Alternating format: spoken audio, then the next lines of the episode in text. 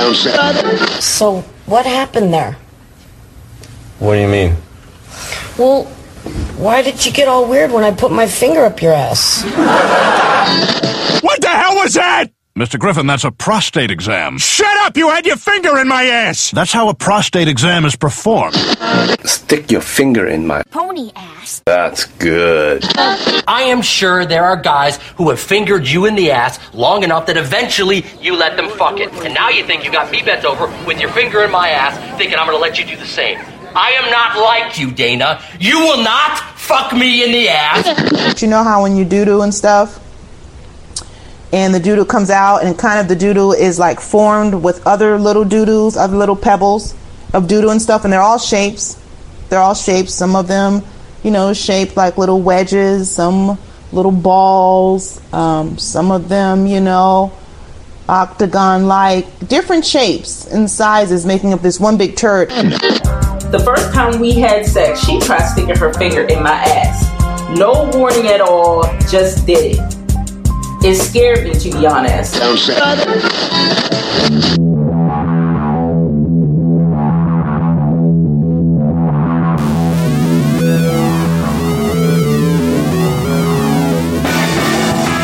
right, welcome to Last Minute Earth. My name is Lex Durgan. As always, I'm flanked by Matt Ralston. Much like Netflix did with House of Cards, I have a plan for when Matt is suddenly exposed for 3 decades worth of male-on-male sexual harassment. It largely involves replacing Matt with a parrot that utters swear words. It's not ideal, but the parrot is 10 times more interesting than Robin Wright. I saw that billboard for All the Money in the World where they took Kevin Spacey out yes. and like digitally put the new guy in. And the new guy is second on the billing, Christopher Plummer. Yes. Like, all right. Like, so, well, I think he had to be, right? Because they just took Kevin Spacey's name out, who was second billing, and just replaced it with the guy. Like, they couldn't move, they couldn't reformat all the one sheets and the billboards. I know, it just seemed like, doesn't that guy just feel like just second best? I mean, clearly, you know, if you're an actor, a lot of times you're the second choice for the role, but rarely do you come in and they just superimpose your head over the other actor's body, right? You know what? For whatever they paid him for 3 weeks' worth of reshoots, and the guy's like 88 years old. I'm sure he was happy with it.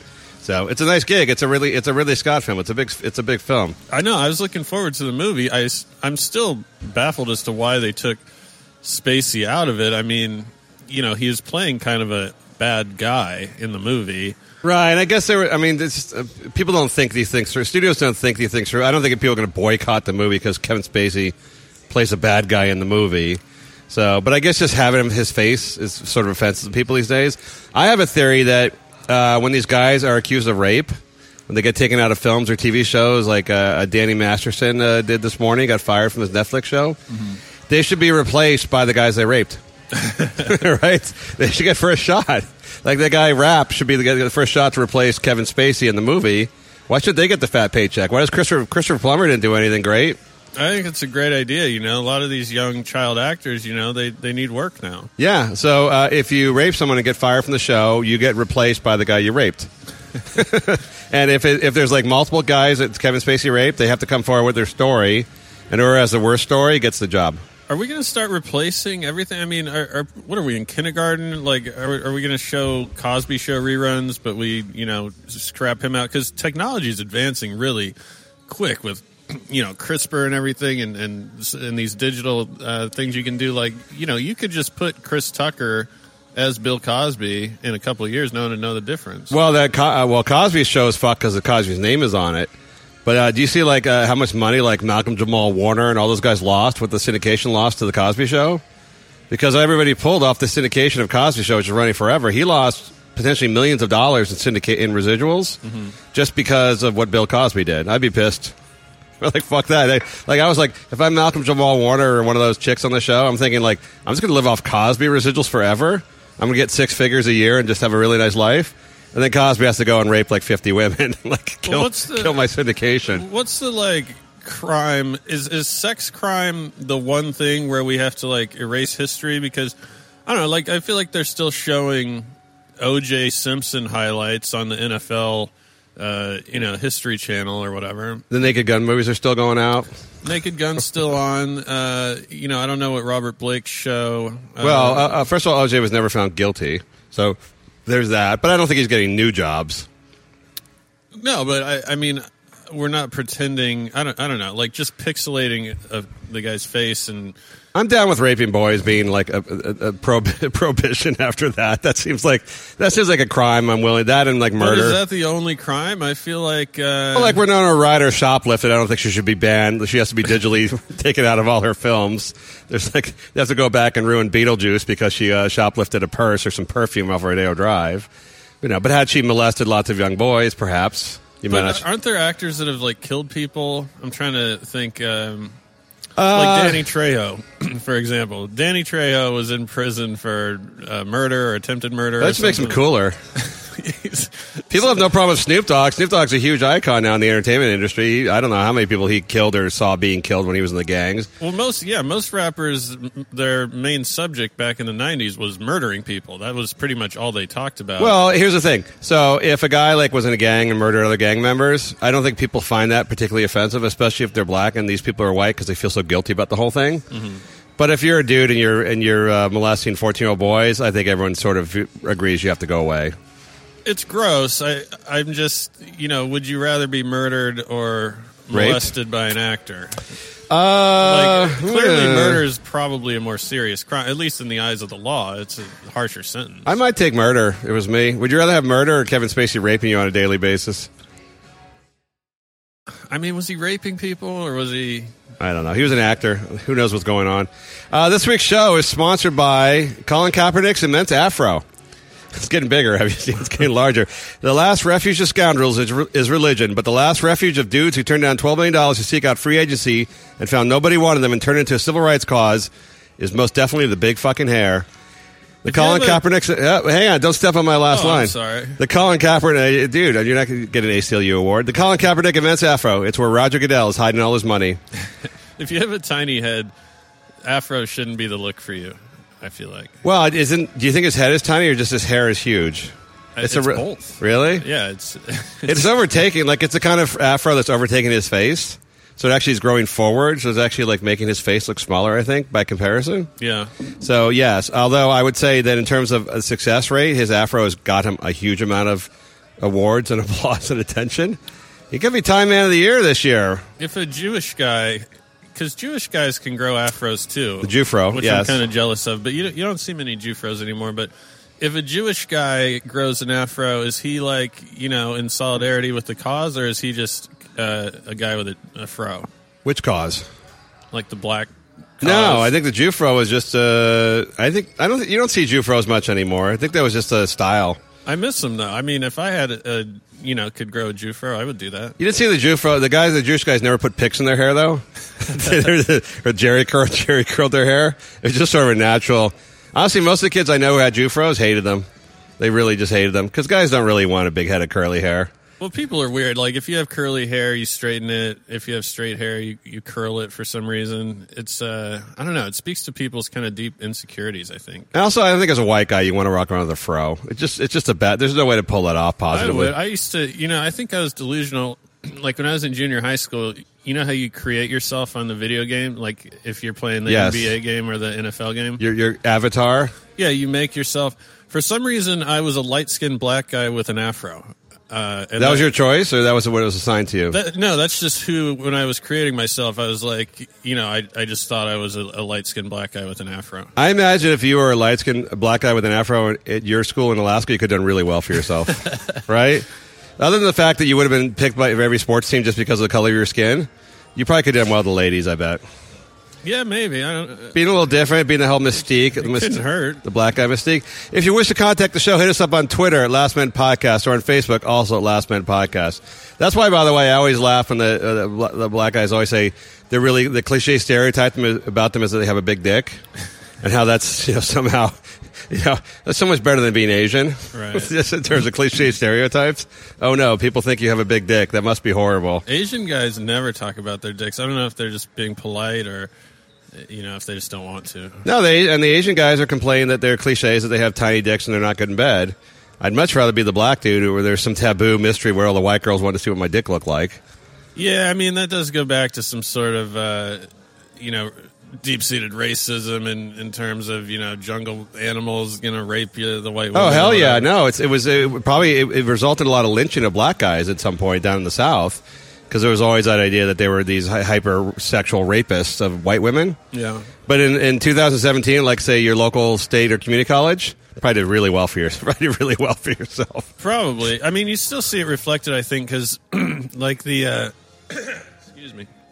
The black guys in porn, one of them's named Mandingo. Yes. Which is just, I mean, I don't even know if he knows the significance of that. I'm sure he doesn't.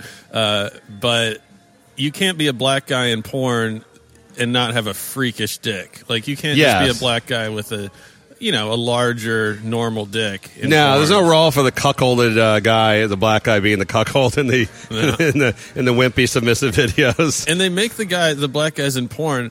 I'm frankly scared they're going to rape me. I mean, they make them with the weird thug, the do-rags and like weird grills and shit. I'm like, God, and they're also aren't they kind of fat? They're kind of fat, like they're kind of like really big all over. Like they're just big. They look like offensive linemen. Yeah, like steroided, and they don't look like they could have a real job. Like they don't look like they work in advertising.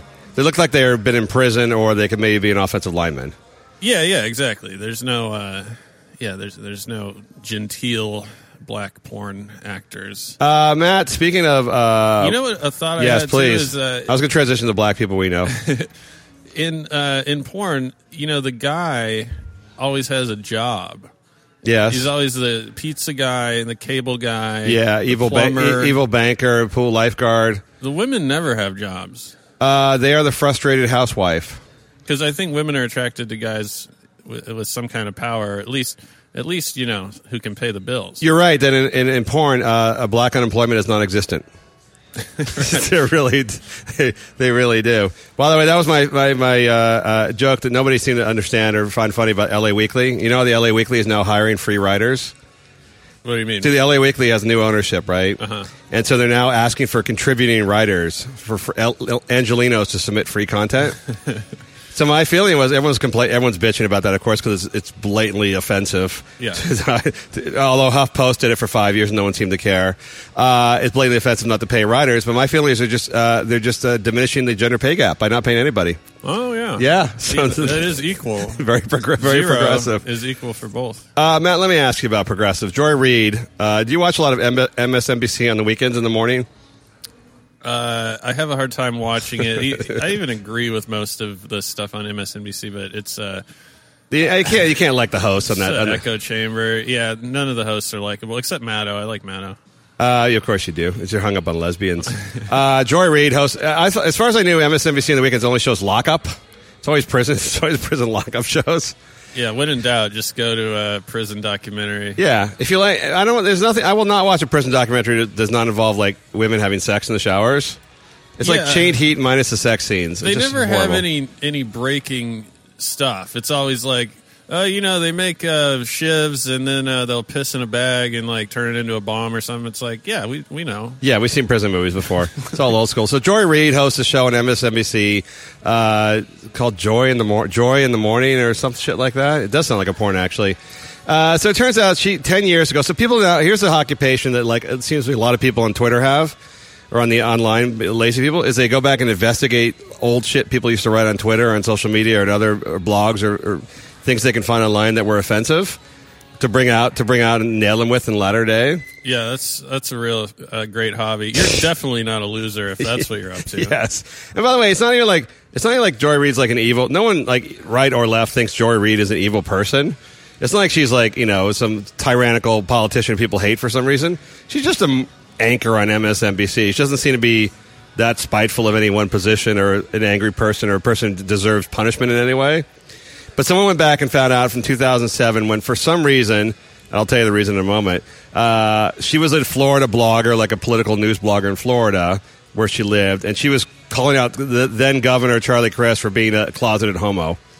And she did it, like, over and over again for some reason. I think everyone in Florida kind of knew and just didn't care.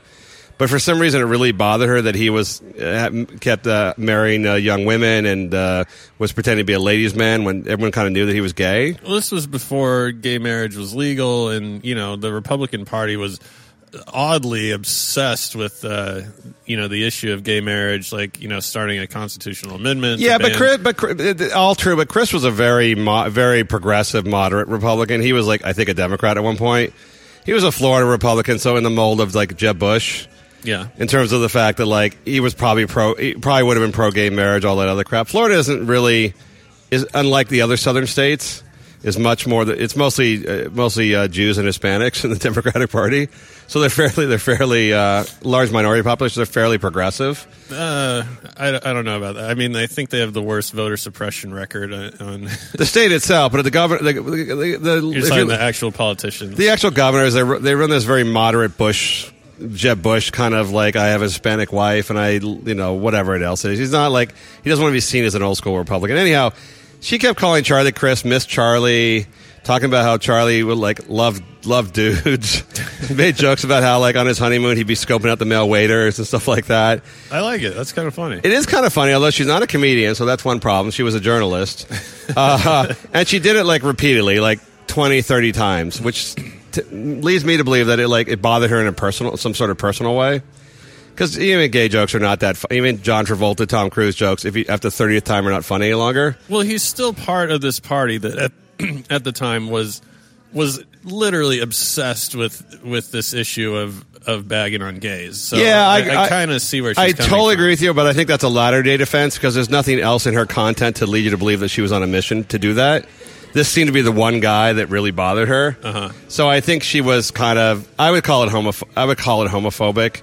Only because if you or I tried it or someone else tried it, we'd be lambasted for being homophobic, right? Which I don't mind at all. I'm just saying we would not get away with it, right? But here's the real story. So she's going to be disciplined in some way by MSNBC because someone found this shit from 10 years ago, and she didn't say like faggot or homo or stuff like that, but she clearly was homo baiting him in some sort of way. She was clearly demeaning him for being gay, not just for being outed, but for she was calling him a girl, basically a girl. Uh-huh. Which is considered homophobic. By the way, since this is going to be the day of lots of sides, have you seen the new commercial for the HIV medication? The one that you take before you engage in risky behavior? I don't. It's a pharmaceutical ad, but it's for a treatment. No, it's for a long-term treatment for HIV, suppression for HIV. I have not seen it. And I've never seen an HIV pharmaceutical commercial before, but I thought, like, are they going to go, like, full gay in the commercial? It's put out by, Bayer, some huge, billion-dollar conglomerate, multinational conglomerate. Yeah. So it's just like Paxil or anything else, So they filmed it in the same way, but they have, like, a slightly lilted voice in the narrator.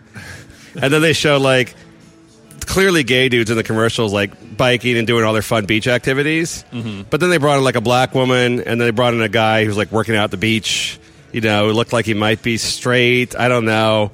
Like you could see they were like going, okay, clearly 99% of our audience is young, white, gay men.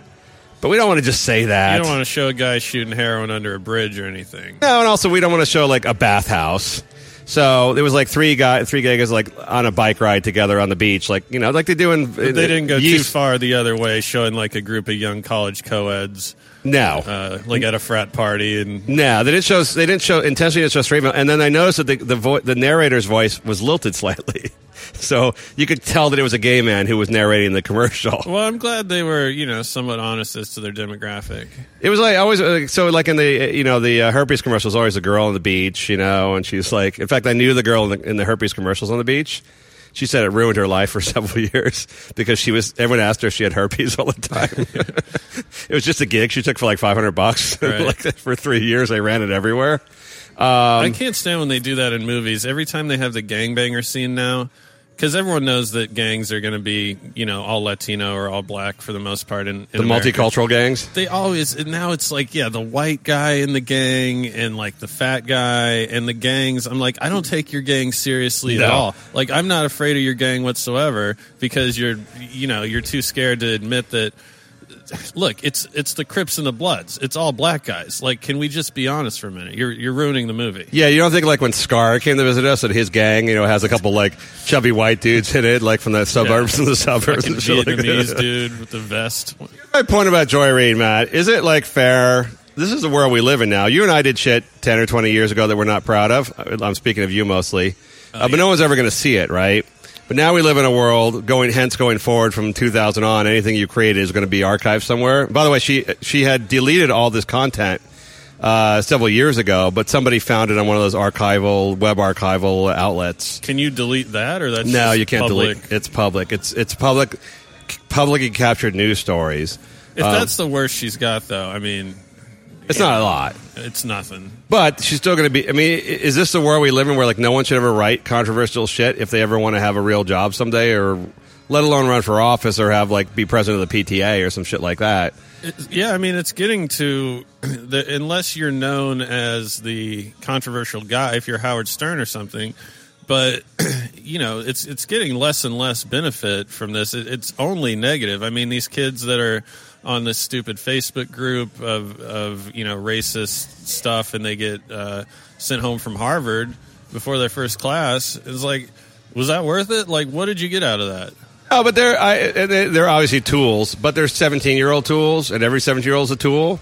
Every 17-year-old, I have a theory that every 17, 18-year-old guy is doing something worthy of being shamed, horribly shamed. For the yeah. You know, at some point, everyone, we used to call them skeletons in the closet. Mm. And especially when you're a teenager, you do all sorts of stupid little crimes or major crimes or immoral acts with girls or all sorts of other shit. I'm not talking about being a rapist or something like that, but you do a lot of shit you wouldn't really want published in photos on the front page of the paper. Yeah. But now it's all out there. Now everything you do is out there. Even if you like, if you're Joy Reid, you wrote some articles about Charlie Crist 10 years earlier, now you're being called a homophobe. Well, the people pointing fingers, like, just because you're less known and you're less in the public space, like, are you perfect? You know, like, everyone makes certain transgressions, you know, and, like, if you want to pretend, if you're the person saying, like, oh, we should kick her off the air or whatever, like, You've said something worse than that this week for sure. Of course I have. It all goes back to Twitter. You know, I got another Twitter war this week. So I made fun of Colin Kaepernick's afro when he won the ACLU award, and like 50 people called me a racist. just because. Someone will say, like, it seems like you might be a racist. Maybe it seems like I might be a racist. I made an afro joke. It seems like you...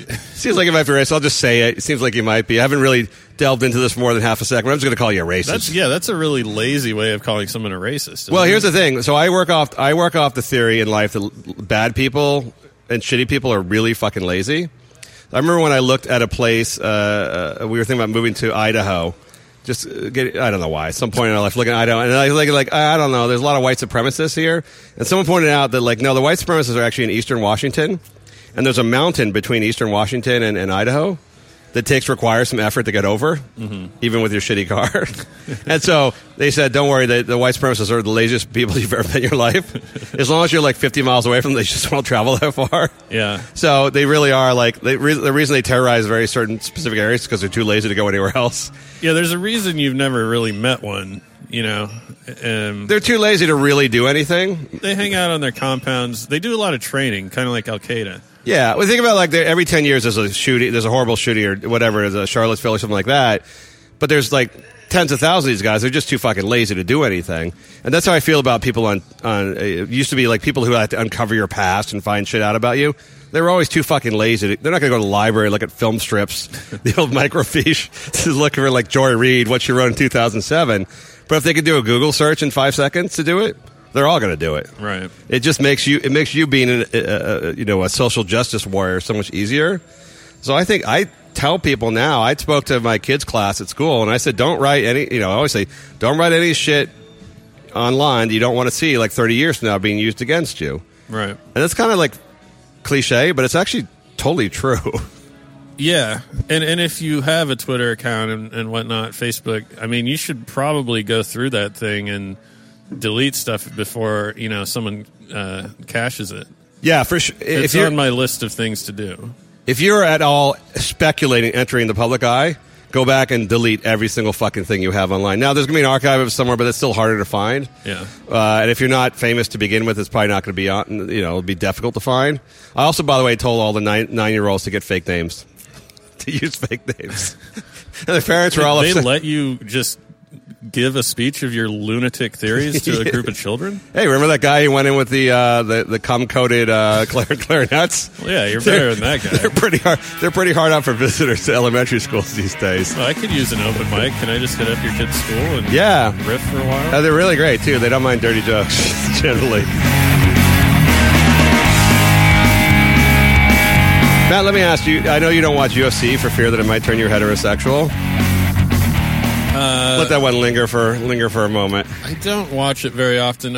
I feel like it's not quite porn, but when I'm chilling, you know, if I'm at the gym or something, or if I'm just in a good mood and I walk by a TV, some guy's getting his teeth pounded into his head. I don't know. It kind of changes the trajectory of my day, my emotional state a little bit. Like, I get that people like it, but maybe let's not be so careless with just airing it at the restaurant as though it's Sports Center, because when the guy's bleeding out. I love when the guy's cauliflower ears get popped.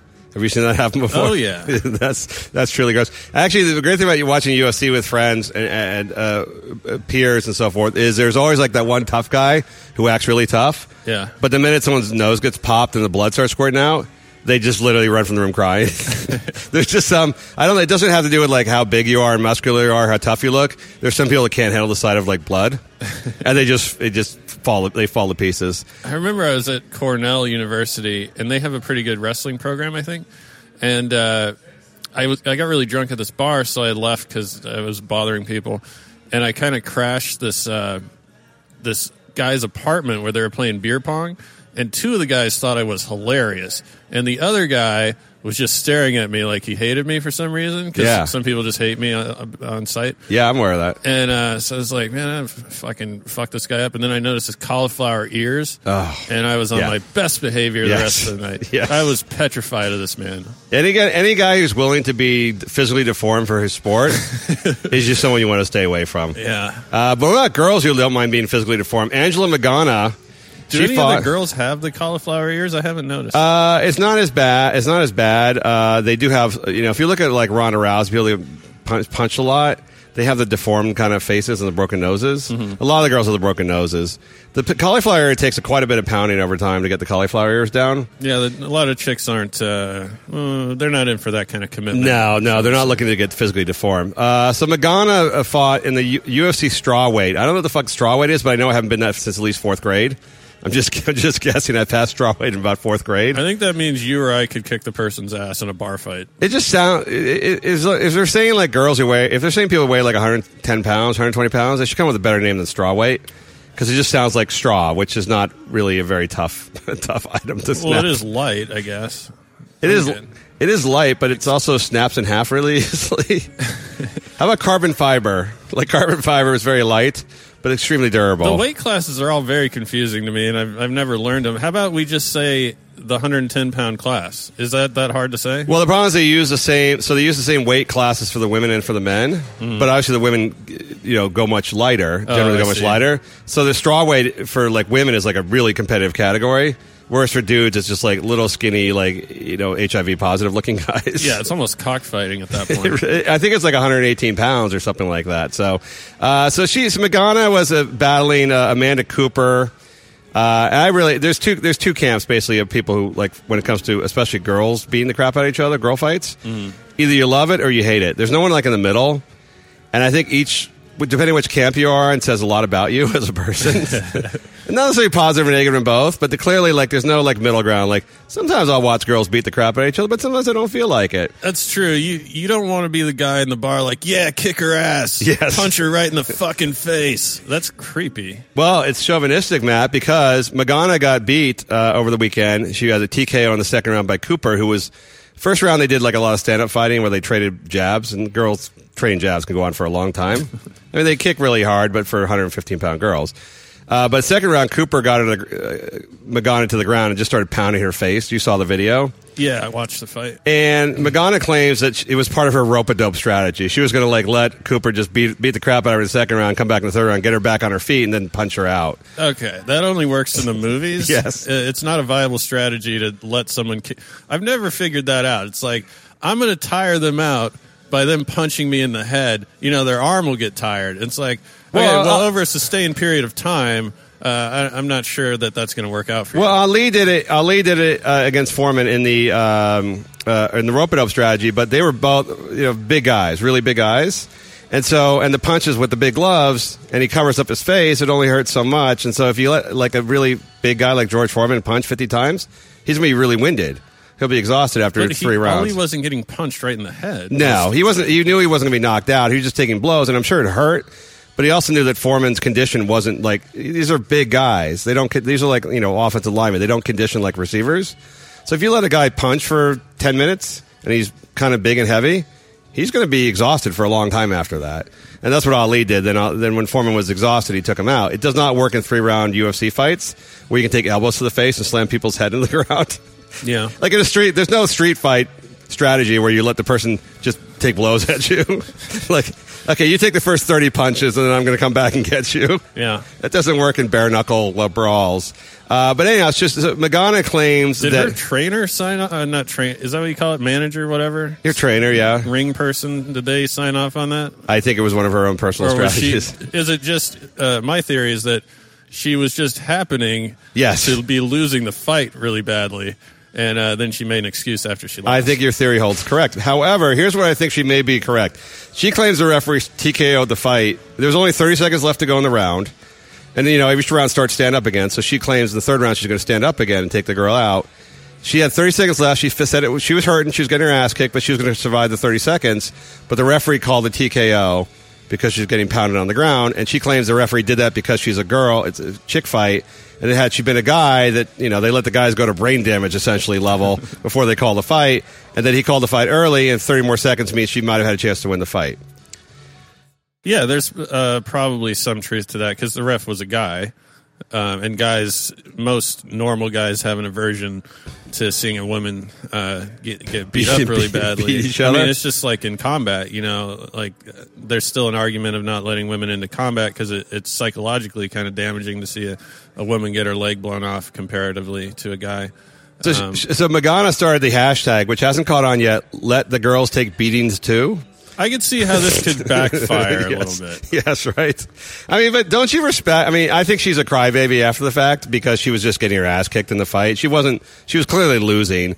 And maybe the ref called the fight 2 seconds earlier, 3 seconds earlier, but so 10 more seconds of beatdown.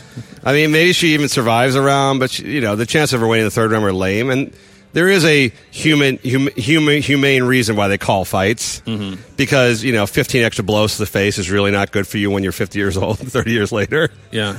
It means you won't be talking. But I think I kind of give her credit for saying, like, I want to be punched in the face and take as much abuse as a man. And if we're really going to have equality in the sport, which is something you and I bitch about in every single other sport that has men and women sports, you have to let the women get their heads beaten in and let them get pounded to submission. I do respect it because usually when women advocate for equality, they leave out the hard stuff. You know, they mostly advocate for the easy stuff, you know, the good stuff like equal pay. And, you know, there's not a lot of women lobbying for equal prison sentences or elbows to the temple. Yeah. Violent elbows to the temple. So I guess that would be equality. You rarely see that side of it. No, that's why I don't think you see like Jennifer Lawrence picking up on the let girls take beatings too hashtag. We want to be physically punished as much as men do. I thought it was kind of refreshing. The sad part was she did it in a loss where she was clearly just blaming the refs for her loss. So that was kind of unfortunate. And not to take away from the chick who actually trained better and beat the crap out of her. I don't know. I'm in the camp of not wanting to see women fight, to be honest. I guess that's sexist or whatever it is, but I just don't want to see women beat the crap out of each other. I don't want to see them fight either, nor do I want to see them play basketball or any other sport. I mean, I don't think the product is as good. It's just, when you're watching a fight, you know, like I wouldn't watch a basketball game of sixth graders because I know I could outplay all of them. And when you're watching two tiny women fight, it's just like, I don't know. I just feel like someone should step in and be like, stop it. Yeah. Although I would say I feel the same way about really tiny guys, too. Yeah. I don't like watching little tiny guys fight either.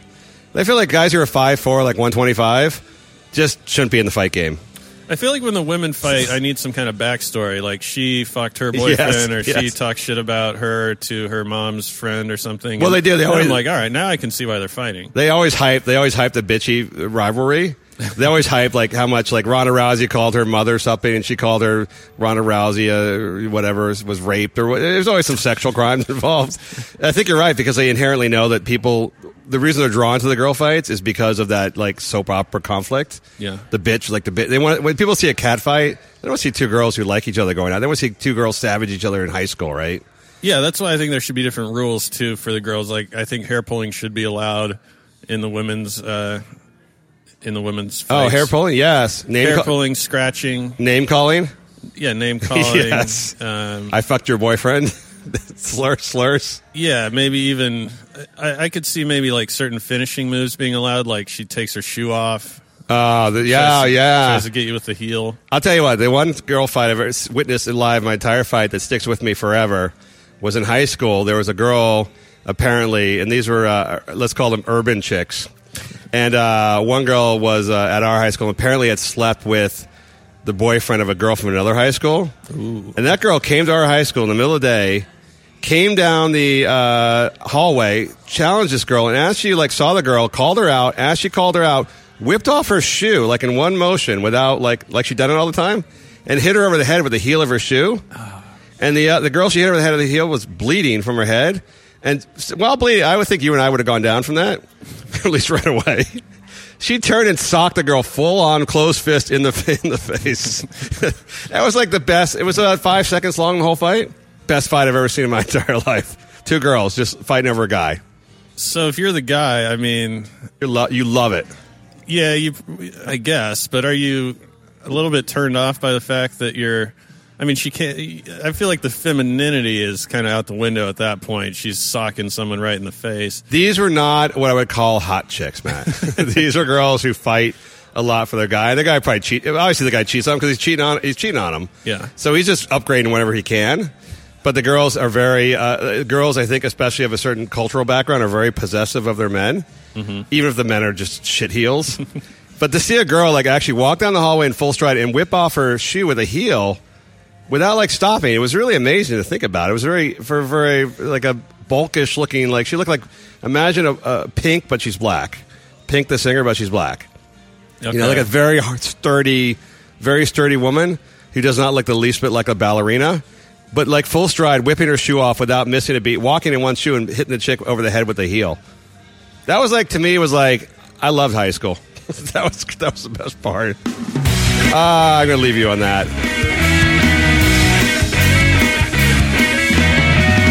Matt, it's time for our list of, time for our Morrissey test. You ready for this? This is the test of sexual harassment claims, sexual harassment and or assault claims. Which Morrissey, a few weeks ago, declared are largely opportunistic women after the fact, upset with the deals they received in exchange for their sexual Morrissey must have no skeletons in his closet whatsoever. Morrissey must be just an absolute gentleman, because I can't imagine someone... I can't tell if you're joking or not. Well, who would say that if they have any dirt on him whatsoever? Who would stick up for Weinstein? You mean think he's just like a horribly bitchy, annoying guy, but he doesn't really have any crimes in his past? Yeah. Because he clearly is a horribly annoying, bitchy guy. Well, he's super annoying, but I'm saying he might be one of those guys that's annoying on the surface, but, you know, deep down he's kind of just a scared guy who's kind of a good person. He just lashes out because he doesn't know how to communicate. Well, I think conveniently so. I think he didn't have sex for like 20 years of his life or some shit like that. So, like, if you don't have sex from, like, age 15 to 40, you probably don't have a lot of skeletons in your closet. That's what I'm saying. By choice, then you probably have a lot less than, say, Kevin Spacey. Yes, that's true. Yeah. All right, so here's the Morrissey or not Morrissey rules, where you decide, in your infinite Solomon-like wisdom, whether or not these are actually cases that should merit some attention towards the victim, or if they're just a lot of hype with nothing behind them. You know, we gotta, if I could say quickly, we have to start investigating these and vetting the accusers. Because I have a friend who's a comedian, and he was just accused by this girl who's accused like four other guys. On her Twitter thing, it says activist, right? Yes. And so she's clearly trying to start a career as someone who's, you know, whatever, protesting. And this activist dude, you know, he's been doing sets at the Comedy Store forever. She calls the Comedy Store, says this guy assaulted me, and you know, he's essentially banned from there. And for all they know, this is just a random person. I could just call and have anyone banned from anywhere I want just by, you know, having a woman pick up the phone. I would say it's tough because yes, obviously women can use this vindictively. At the same time, like, so you read about Danny Masterson this morning. He was fired from his show, Netflix show. Yeah. So he claims there are now three women who claim they raped him in the early 2000s. And by the way, why does a guy only rape like in a certain 6-month period? Like it was like that. Like was that like his like purge? Like there is like, hey, when I'm 20. I'm just going to spend a year raping people and never again. But he's also the whole Scientology bit where they covered up for him and shit like that. Yeah. So you kind of feel like he's almost certainly guilty. But he's like, I can't be fired for being accused of rape without any without any sort of adjudication of this matter. He goes, this is not right to fire me because people accuse me of stuff. It's not. And maybe someone just doesn't like you. And even, you know, the advocates say, like, something around 10%. Let's just say it's 5%. Lena Dunham said 4%. Okay, 4%. And her friends, her male friends are all in the 4%. Right, her male rapist friends are all in the 4%. Well, 4 out of 100 is not an insignificant number. It's really not. I mean, obviously, you should give the woman the benefit of the doubt, depending on who it is. You know, if her Twitter bio says activist and her new hobby in life is accusing people of rape... Yes. I'm sorry, I'm not giving you the benefit of the doubt. I have noticed that in all these outrage articles online, whether it be about sex harassment or body shaming or some other shit that women are complaining about, the people who are in the news about these things always tend to be bloggers about that very same topic. Right. So coincidentally, the body shaming blogger was just body shamed. Quite by coincidence. I agree with you. I think a lot of guys being let out of prison, you know, after 15 years in the pen for rapes they didn't commit. Now, almost always poor black guys generally, but it happens. But there are also more cases now. I will say this: I've noticed more cases of women being indicted on false rape accusations. Right. But that's if they take it to the authorities and go through the whole process, and then it's found out they were making it up. But if they just call some, like the Comedy Store, there's no ramifications whatsoever. No, there's not. And I find that when it turns out that you have, you know, it turns out that you maybe were lying, or at least there's strong evidence to the case, that's never brought up against you either. Then it just kind of goes away. So it's almost like a free play in football or something. Well, there's not exonerations don't get front page news. So yeah, for the 4% or 10% or 20% who are falsely accused. The newspapers don't give a shit to put, you know, that's not a headline. Found to be falsely accused is not a headline. It just really isn't. I just think not to mention politically incorrect. We just have to look at the standards. I mean, it's not fair to some guy because a random person makes a phone call and then the Comedy Store says, "Oh no, we're investigating." Like, what, you have a fucking investigator on retainer? Shut the fuck up. You just don't want to be involved. The Levity Entertainment Group, the law enforcement group is here to investigate. Anyway. No, well, I mean, look, we live in a... They're not dumb. They don't want to be fucking seen as like the guys having sexual... I mean, everyone's in panic. It's a witch hunt. We live in a witch hunt mentality. Let's get started here, and you can take your venom and vial out on this. Our first story involves Timothy Heller, who, as a matter of fact, is a woman.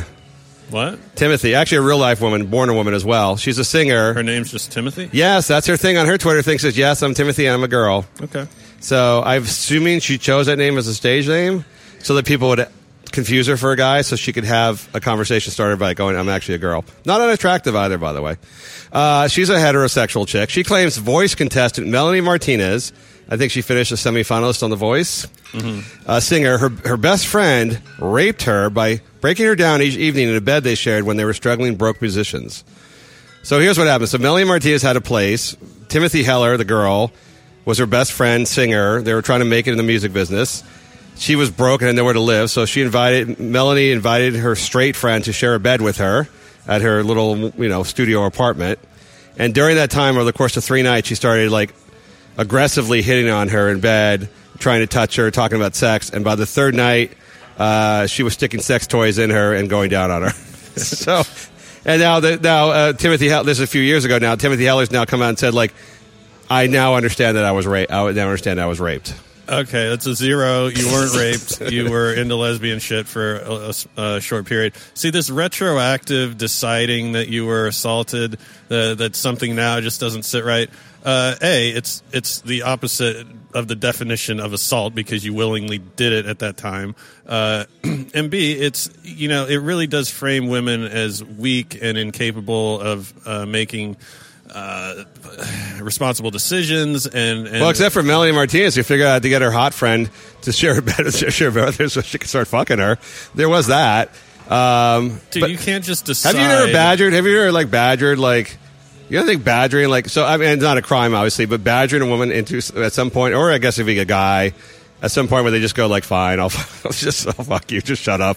Like, there is that, like, sort of, and when you're, like, vulnerable because you have no money and you're sharing a space with somebody. I've done that to girls that I was, you know, regularly dating at the time, girlfriends, yeah, for sure. But that doesn't work for the most part. You just look pathetic. It's not going to work on a chick you just met. No, but if you're like rooming with somebody and they're like they're sharing you're sharing a bed. Guys wouldn't do that, but I mean, if your girl's sharing a bed and you can see like this girl's just like trying to touch her like three nights in a row and like begging her to like let me just rub your shoulders and shit like that. Finally, you just feel like just fuck me with your dildo. I want to go to sleep. That's what she basically said. Like I'm just tired. Just do what you want to do. I'm going to go to sleep. No, I'm not buying it. I think Timothy has some sort of repressed guilt about being, having a girl-on-girl experience, and it's frankly in poor taste to claim you were assaulted when you didn't even get up.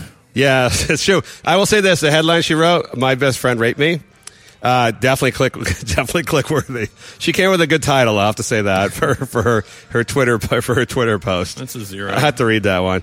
All right, what about Matt Lauer? So Matt sent sex toys to women who worked in the office, slept with an intern, and dropped his pants in the office several times. And worst of all, what I consider worst of all, I'm putting my own subjective sense in here, he gave titty twisters to Katie Couric.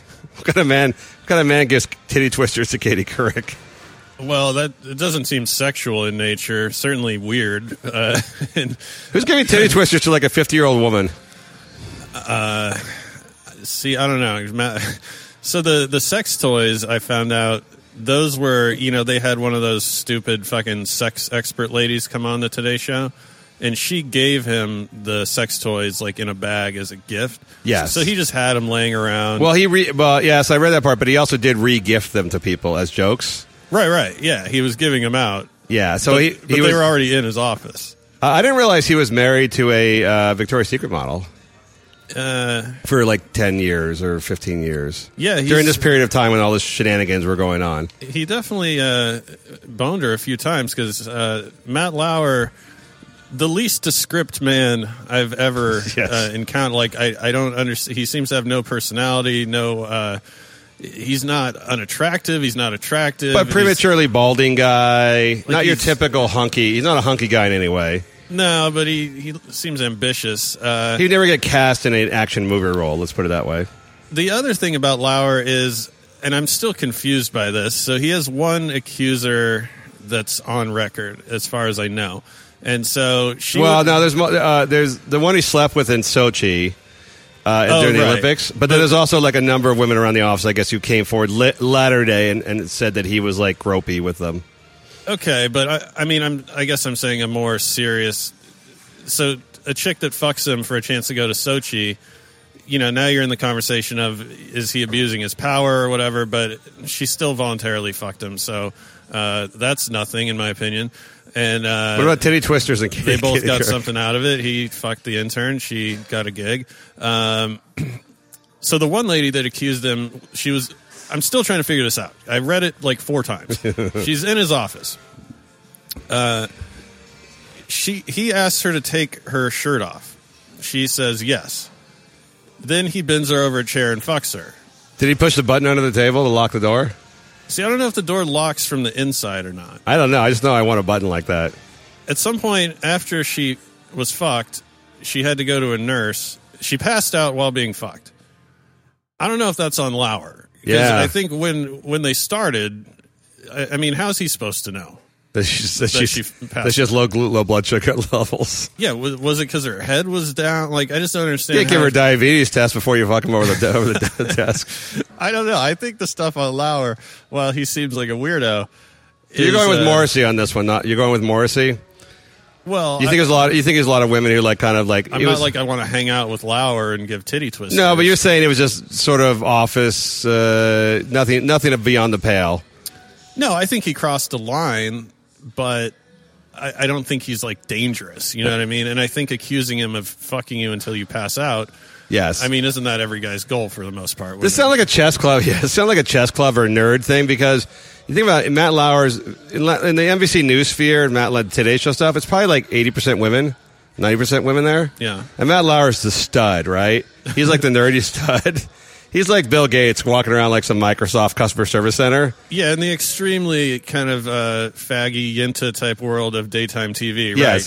Yes. He's basically Dwayne Johnson. He's the hetero stud around the office, so I bet he got a lot of attention. Not to mention he's super rich. He's the highest paid guy in the whole company, and he's like has probably a very pleasant demeanor.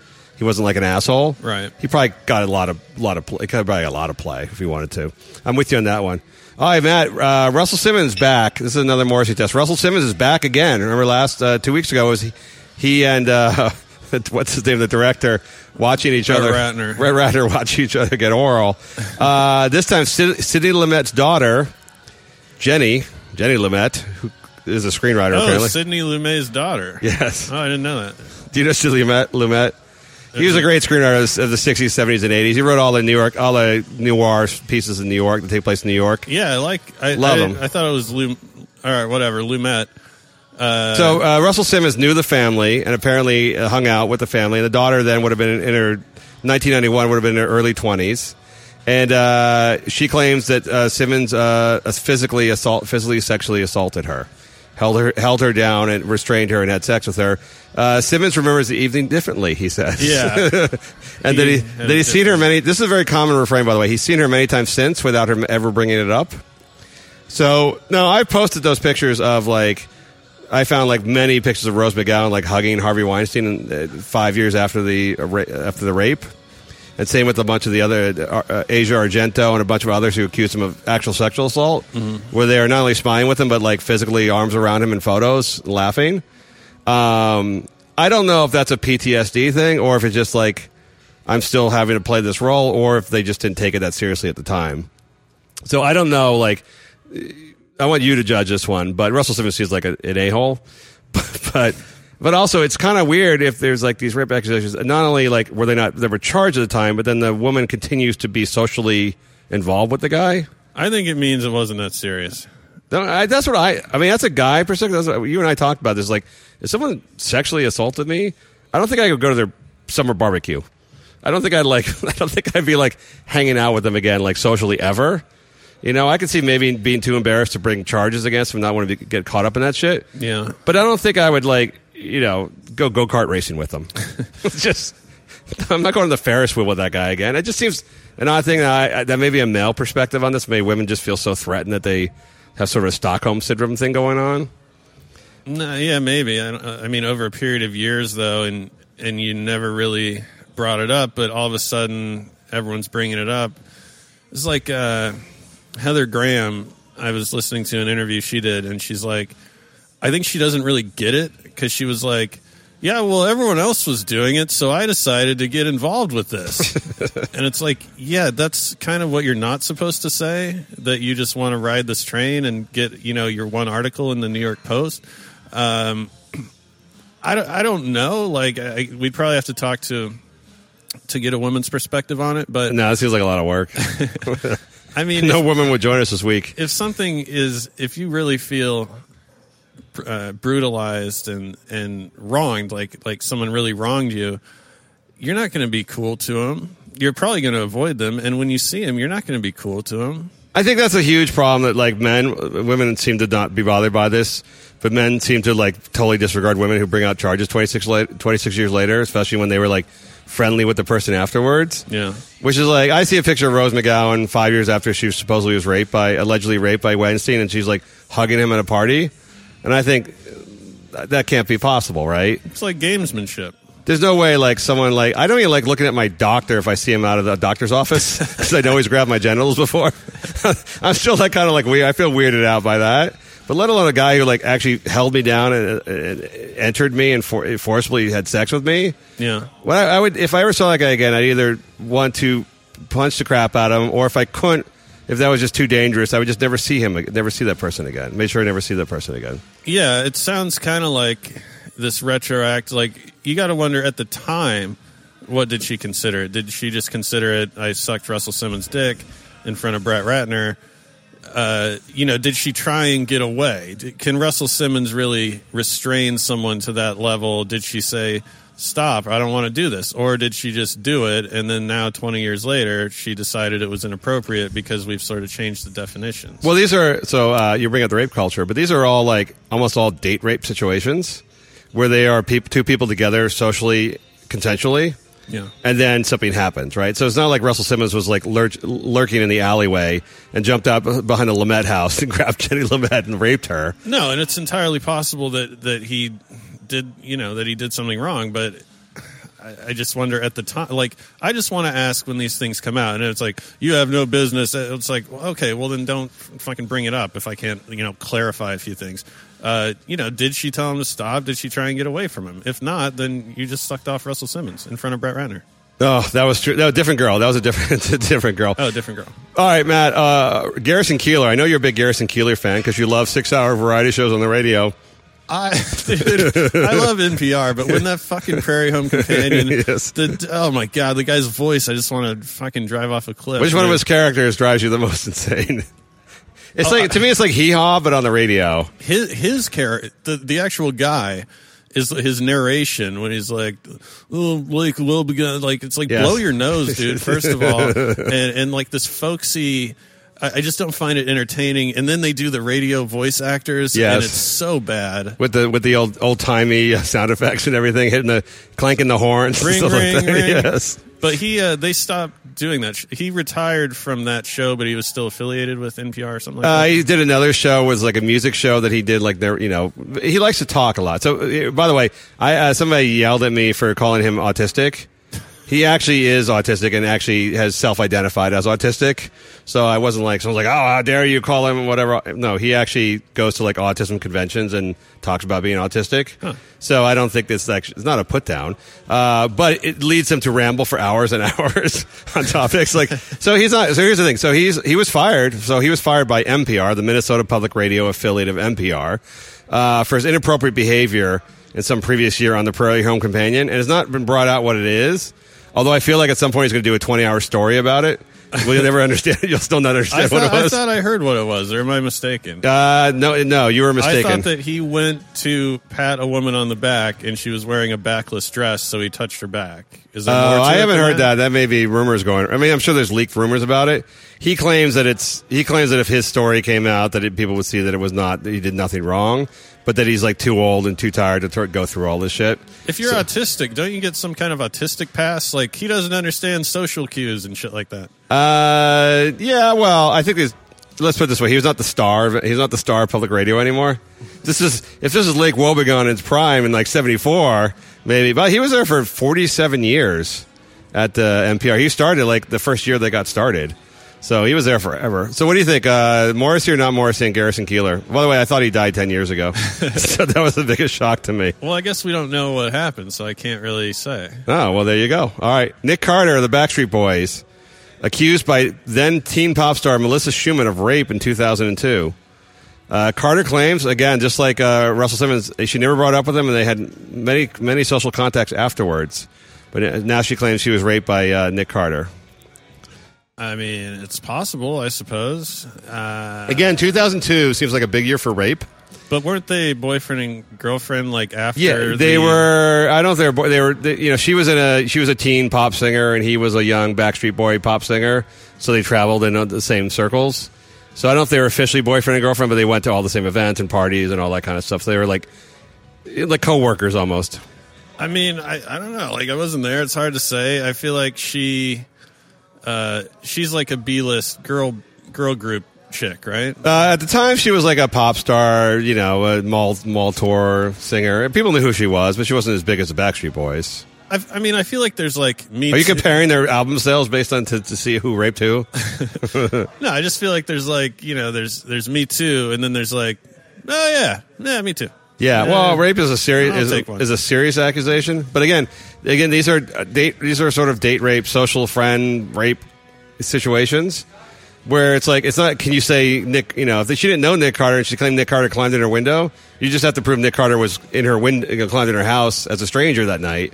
But as people that hung out all the time and partied all the time, yeah, it's so much harder to decide what happened because they're already in the hotel room together all the time, and they may be having sex even, and then time he might actually rape her one time. But like, it's so hard to figure out circumstantially because all the circumstantial evidence would be there regardless.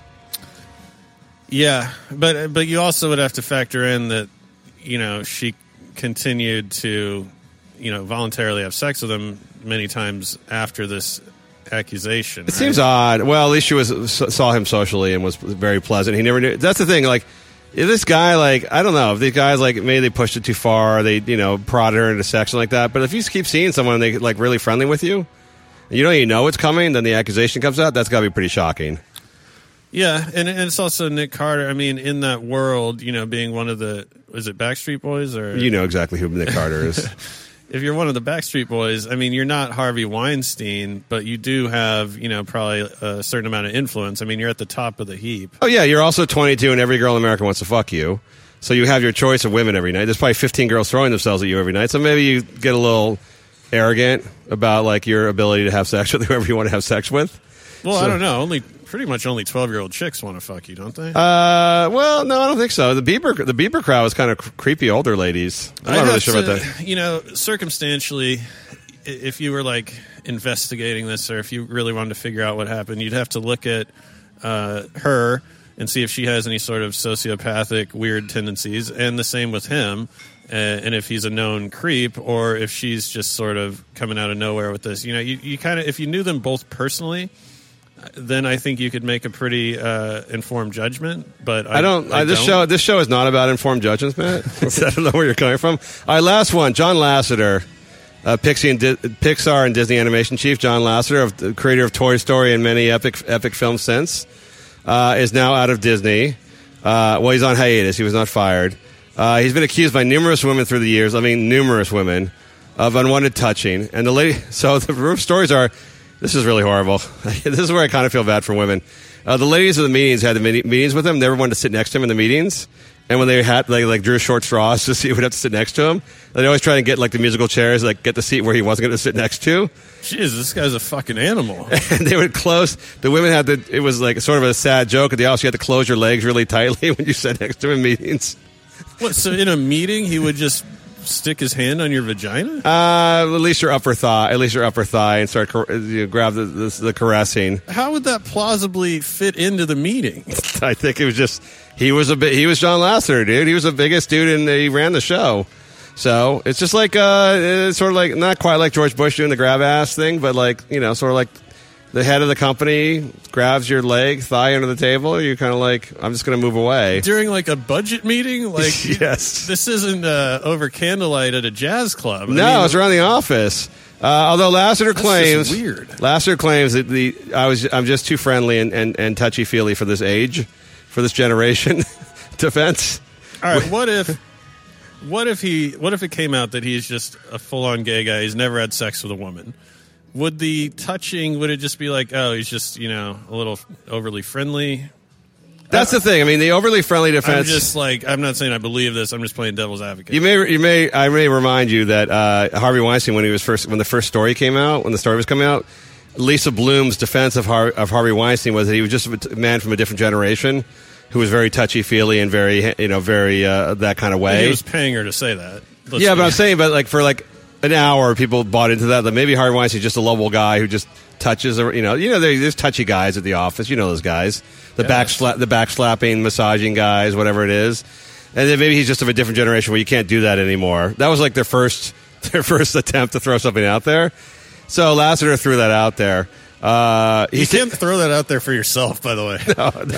I'm like an old school guy. If you were like, so Andy Dick was like licking people's faces and saying how he's been doing that for 30 years and thinks it's funny. But then there's like some dudes probably who just hug women at the office and get in trouble for that. Yeah. You can't touch a woman. You cannot touch a woman anymore at the office. You just really cannot touch her in any way whatsoever. That's just a bad idea. But so Lasseter's taking 6 months off to recharge and consider his behavior, which means it's too expensive to fire him. Basically, It would cost him $180 million to fire him. So he's recharging his batteries. He's not naive. I mean, if you're afraid to sit next to the guy in a meeting, I mean, that's just like, that's beyond creepy. Wow, you're going not Morrissey. So you're saying this is actual? They're viable. These ladies have a viable complaint. Yeah, I mean, it's so strange that you would just be in touching. Like, I don't like when people touch me that much, unless it's a chick. You know, you ever go to certain places, even aristocratic circles, but mostly in like European type people, and when you meet them, they kiss you on the cheek. Yes, twice. Yes. So what if you're a French guy and you meet the new lady at the office at the cocktail party? Can you do that? Because I never know what to do. I feel like the French people probably have solved this one by not being completely puritanical and overreaction about sexual harassment. I think, and I think it probably goes both ways, but I think in their belief that women are strong enough to handle this shit, mm-hmm. that men are allowed to kiss women on the cheek at the office. And women will say shit like, even with like that, like, you know, when the president of France's wife was like 45 and he was like 15 or something at school, they're kind of like, you know, that's just how romance finds you where it finds you. They're very progressive when it comes to sexuality over there. Right. Rape, physical assault would be different, but they don't get all uptight about like body grabs, I don't think so much. Well, I got to go with the women on this one. It seems like they're credible people who are professionals and that this is well documented. So what does he do for you said Pixar? He was the head of Pixar, and then Disney bought him. He became the head of Disney Animation and Pixar. So he's like a producer? John Lasseter. He's a big guy. He's like the guy who did like started with Toy Story and The Incredibles and all that stuff. But like, what? He's a head. He's a CEO. What does he actually do? Oh well, he runs the company. He runs Disney Animation. Fires people. Yes. General direction, approves projects. Yes. Okay, yeah, weird. He should probably be fired. No, he's taking a six-month sabbatical. Funny you should mention that.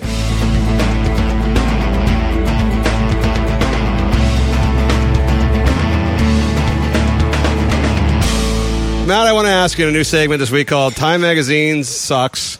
So, I don't know why they still do the... First of all, Time Magazine, I think Time just got sold, didn't they, to like the Koch brothers? Yep. Yeah, so this is probably the end of the... I think next year it's all going to be like alt-right. Like, Time Person of the Year. CEO of BP. Yes, exactly. Shell, ExxonMobil. Yes, and all they're doing for the environment. Fucking assholes. Which may not be worse than the current Time Magazine thing, which is just to find like... alt or like progressive like troublemakers that are in the news and make them Time Person of the Year, just piss off the right, which is I think what they do now. So Time Magazine shortlisted their Person of the Year. So here's a...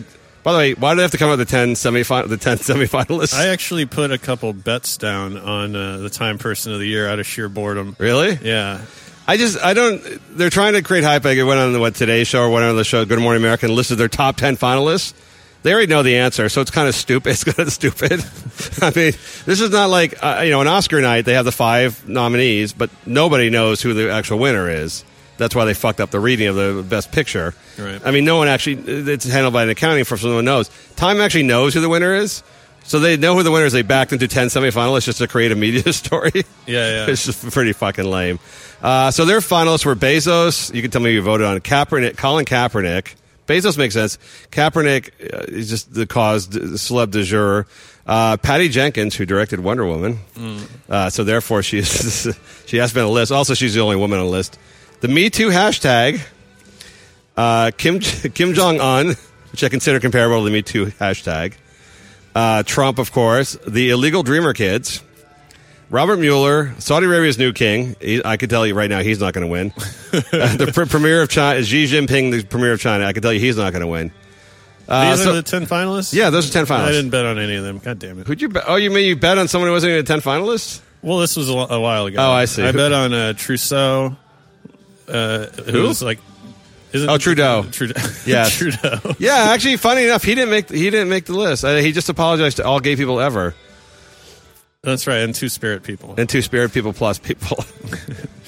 No, who do you bet on, by the way? I bet on Trudeau at like 20-1, and I bet on Serena Williams at like 50-1 or something. Not bad calls. I think Serena, if she had been playing more this year, maybe. She had the baby that she named after her husband, though it's a girl.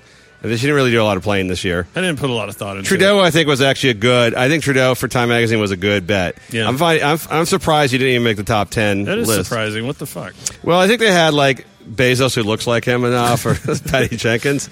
So that list sucks, by the way. And Trump, of course, said that he already turned it down, which is quite possible. Actually, so here's the thing. So I want to ask you who would make your Time Person of the Year list based on their criteria. Yeah, which is... the biggest impact, symbolic of the biggest impact on news the world. No, not necessarily, but the biggest impact on news during the year. Okay, so it can be an evil person, it could be a positive person. Now, of course, there's so much politics and also business economics that goes into the selection of who's going to be on the cover. Why wouldn't Steve Bannon, if that's the criteria, be? Is he on your list? No, my list was like who embodies the year, not so much who's like the most significant. And also, by the way, they almost always do it from the second half of the year, since people don't remember far back from the first half of the year. So anyone who was huge in March isn't going to win in December. Right. It's just sort of like the college football rankings. It's the way it is. You get your loss or line. So who would be on your list? So first on my list, I have Lil Peep.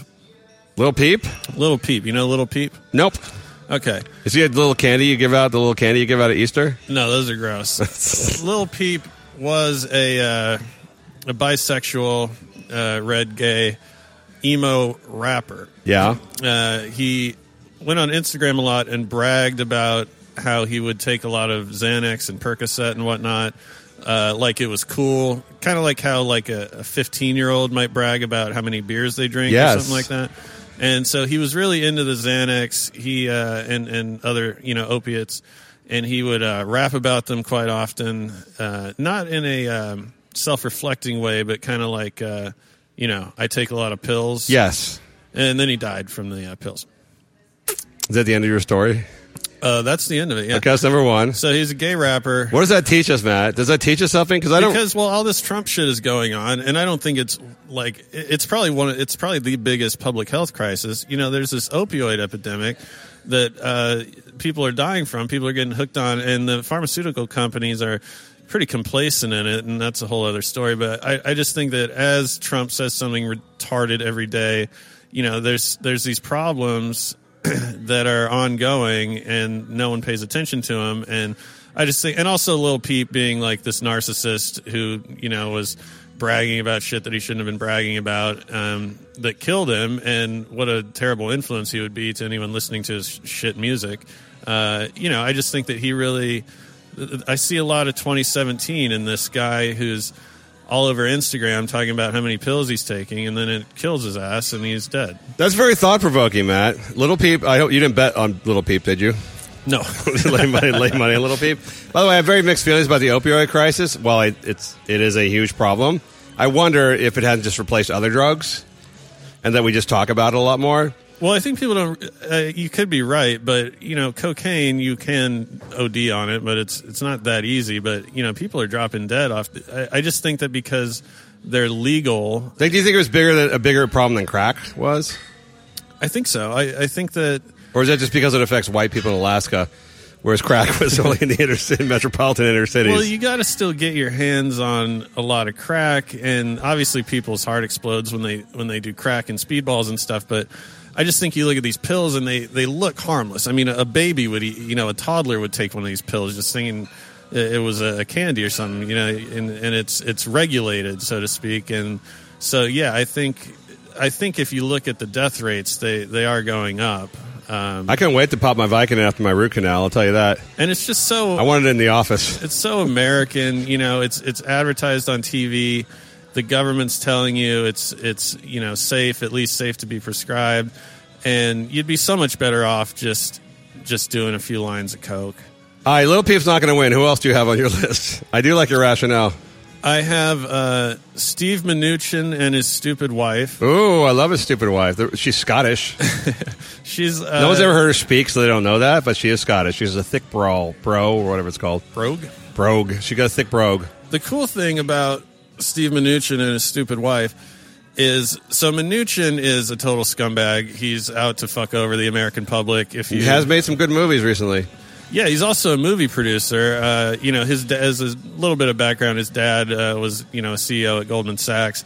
He's well entrenched in this business in which the average American has no idea what these people do. They do occasionally realize that they legislate for you to pay for their gambling. Anyway, he's a fucking douchebag. He's the Secretary of Treasury. His wife is an actress. So not only did she marry, she's rich, by the way, from birth. And also she did you realize that women, the more money they spend on clothes, the dumber they look? Yes, I do realize that. If a dude dressed like a woman who spends a lot of money on clothes, you would be a crazy person. You would look like a fucking lunatic. Well, I think of them as the guys at the gym who spend money on their clothes. Like the guys who wear the really cool outfits at the gym. Yeah. But they clearly spent $100 or something on their outfit that, whatever the fuck it is. And I just want to laugh at them. Well, no one ever, because... Hey, guys don't really care. If Margot Robbie wants to wear combat boots and a tutu, you're still gonna. As long as they're not paying for it, they don't care. They could care less. Yeah. So she dresses like some kind of comic book supervillain. Yeah, she does. He not only is he rich, from banking, and I'll put that in quotes, from being essentially a glorified criminal. He's also rich from producing movies. His IMDb page is great.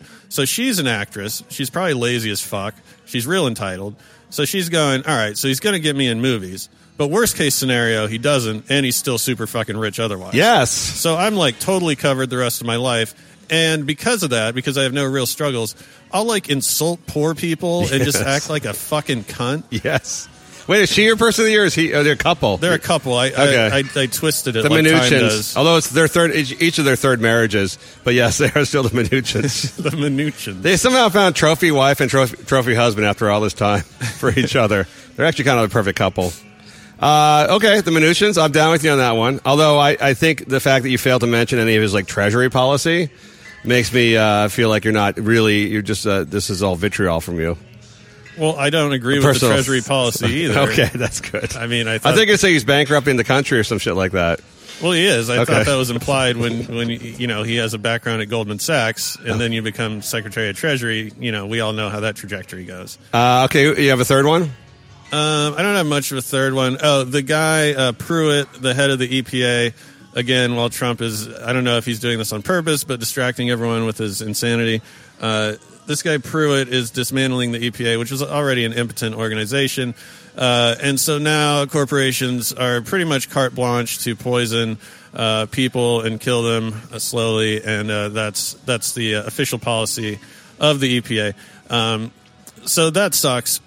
But Pruitt is also has some kind of ego, or he's delusional in some sort of egotistical way, and he thinks someone's going to assassinate him, as if anyone gives a shit. You don't assassinate him. Well, if I had a free shot, I might hit him. You're lazy. Like most assassins, you're very lazy. If he walked by you at an opportune moment, I'd trip him for sure. Anytime. It's just really unproductive if you have... The EPA has a benevolent agenda, right? You can disagree with the politics of how it's administered, but... They want to keep the water clean. You know what I mean? That's a fairly... I would think even Republicans could get behind that. Hard to argue vehemently against clean water. No, but they are. That's the most popular party in the country. That's exactly what they're doing. So Pruitt, he wouldn't be my person of the year just because, he's evil. But he has, this... huge security detail that follows him everywhere and, occupies his office. Black Escalades? Bluetooth? Yeah, he's surrounded by security guards all the time, and, someone should just tell him that, unfortunately, as it is, no one cares. Here's what I learned from watching Narcos, 3 seasons. No matter how big your Black Escalade contingent of security, you're always going to be killed. It's almost like if you just drove around in a Honda, you probably get away with shit. But like a six-person Escalade thing with the guys with the Uzis, yeah, you're gonna get gunned down. You're gonna get killed. Someone should poison his water. That would be hilarious. I like your list. It is. I just checked your list matches a young lady at the HuffPo. Her same 22-year-old privileged white lady from Vassar, and you put together the exact same list. Here's my list. My list is one person. It's Trump. It's got to be Trump. There's actually not a single person on this planet who has caused more rift or more story coverage or more any media coverage ever, I think, in the history of mankind than Trump. Yeah, that's the obvious choice. Why was he not... Well, he claimed they added these... They're not going to pick him because he already said, he basically, I won, but I turned them down. But I thought he was lying. He was... By the way, he was Time Man of the Year last year, so it's not like he was like... He's never been Time Man of the Year before, Person of the Year. It's like the MVP race. It should be LeBron every year, right? But they got to mix it up. They have to mix it up, although it's always usually been presidents. But there's... I can't think in my lifetime of a media phenomenon quite like Trump, ever. No, it's unprecedented. There's never been this much. I mean, I've gone through 6 presidents or whatever that I can think of, or whatever. I can't think of anything it's ever received. If you look at the actual stats on it, he dominates the news coverage like nothing that's ever happened before in the history of man. It's bizarre. I mean, obviously, half of it's important, half of it's completely unimportant. I think people that focus on what an asshole he is, an asshole, but what an asshole he is all the time, just are wasting space. Yeah, because everyone just ignores his policies and all the other shit's going on. No one knows about his court cases or executive orders or like that. They just focus on the fact he's eating cheeseburger, eats cheeseburger standing up, that he grabs some chick's pussy and whatever else. That dominates the portion of the news about him. Yeah, but it's all. I mean, every single channel is all Trump all the time. There's never been a president that supplied so much material. I mean, as far as I know, Obama was the first president that was on Twitter, I think. And so he would tweet out basic stuff like this law passed, yes, or Happy Thanksgiving. And it was understood that his staff was doing it a lot. And I think when he tweeted, he would do his initials or something like that. Yes. So he would differentiate. And Trump is just like... He's troll. He's the biggest troll in the history of mankind. Trolling people. He, yes, I believe, incriminated himself because everyone knows that he's doing this tweeting. No one's doing it for him. That's pretty obvious, because if you hired someone, their grammar wouldn't be as shitty, their spelling. So he said he doesn't Flynn, care, but he fired Flynn because he lied to the FBI. So he pretty much just, admitted to obstruction of justice. I mean, that right there, the level of being unprecedented is unprecedented. But the laughable part about it is he's such a narcissist. He loves all of this stuff. Like, the people who hate him are just feeding him exactly what he wants. Right. It doesn't care. He doesn't want to be hated because it bothers him. He's such a narcissist. But the sheer amount of attention he gets, even from his haters, he's just like, it's a fucking orgasm. He's just orgasming over and over again. And no one seems to understand that, like, talking about him, like, even in a negative light, is just something that he loves. Yeah. He loves the fact that if it's a slow news day, he'll just tweet shit out just to troll people. I mean, you got to wonder if it's orchestrated or not, and we'll never know, because if someone's telling him to do this, if someone's advising him, it's pretty smart, because, no one's talking about these Supreme Court cases, EPA, even the Russian thing seems to be a little bit obscured as opposed to, imagine if this was Hillary Clinton and there was pretty credible evidence that there was collusion with the Russians. I mean, goddamn, that would be 24/7. But he's just doing something every day. I used to think it was calculated his part, but then I realized I gave him too much credit. And if it was calculated his part, like during the election, he was genius. He somehow managed to win when there's no way he should have won. And I thought it was genius, and now I realize it's just like luck. He's just luck. It's just the luck of the times and the situation. Right place, right time. Yeah, he's just a complete narcissist who can't stop himself.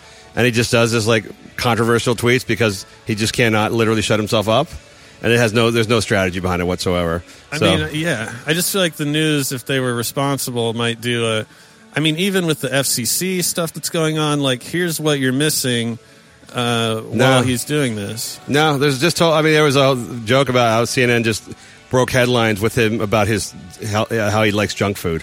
Like the junk food, how horrible his diet is. Yeah, that was like hard-hitting stuff. Yeah, big story. But that's what drives... the news is now just what drives clicks or eyeballs. They can give a shit about anything else. And Trump drives eyeballs, and Trump doing something stupid or being an asshole draws the most eyeballs. Yeah. And so they just cover that Trump is asshole story, whatever they can possibly find it. So to them, they think they're doing something, but they're not. They're not doing anything at all. You know, and he's so he's a millennial in a fat older guy's body. I mean, the constant tweeting, yes, the self obsession. It's like a 13-year-old girl. He's definitely on Adderall. He claims he doesn't drink or do drugs, and I don't think he does drink, but he's definitely doing some kind of speed. He's like an angry high school chick ranting on Twitter. Yeah, but it's I can't stand the guy, but it is funny how like people cannot. As much as he can't control himself outbound, the responders can't control themselves either. It's like a symbiosis of sick people. Yeah. Of like it's like a drug dealer and drug users. And he can't stop pushing the drugs, and they can't stop taking the drugs, and they all hate each other for it. But it's just really there's just like 30 million people who wake up in this country every day who just want to discuss Trump. Who just want to mostly bash him, some praise him, mostly bash him, and that's become their life. That's become their life now. And there's another side to it too, which is Lena Dunham and this crowd of Hillary supporters. It's like, that's why he won, because as hateable as Trump is, you guys are both so much similar to each other, and you don't even know it. You're in the same boat of just narcissism and extremism on the political side of things. Yeah. And, you just either you're a likable person, you're an unlikable person, and you have to understand that if you're inherently unlikable, it doesn't matter what your political positions are. People aren't going to like you.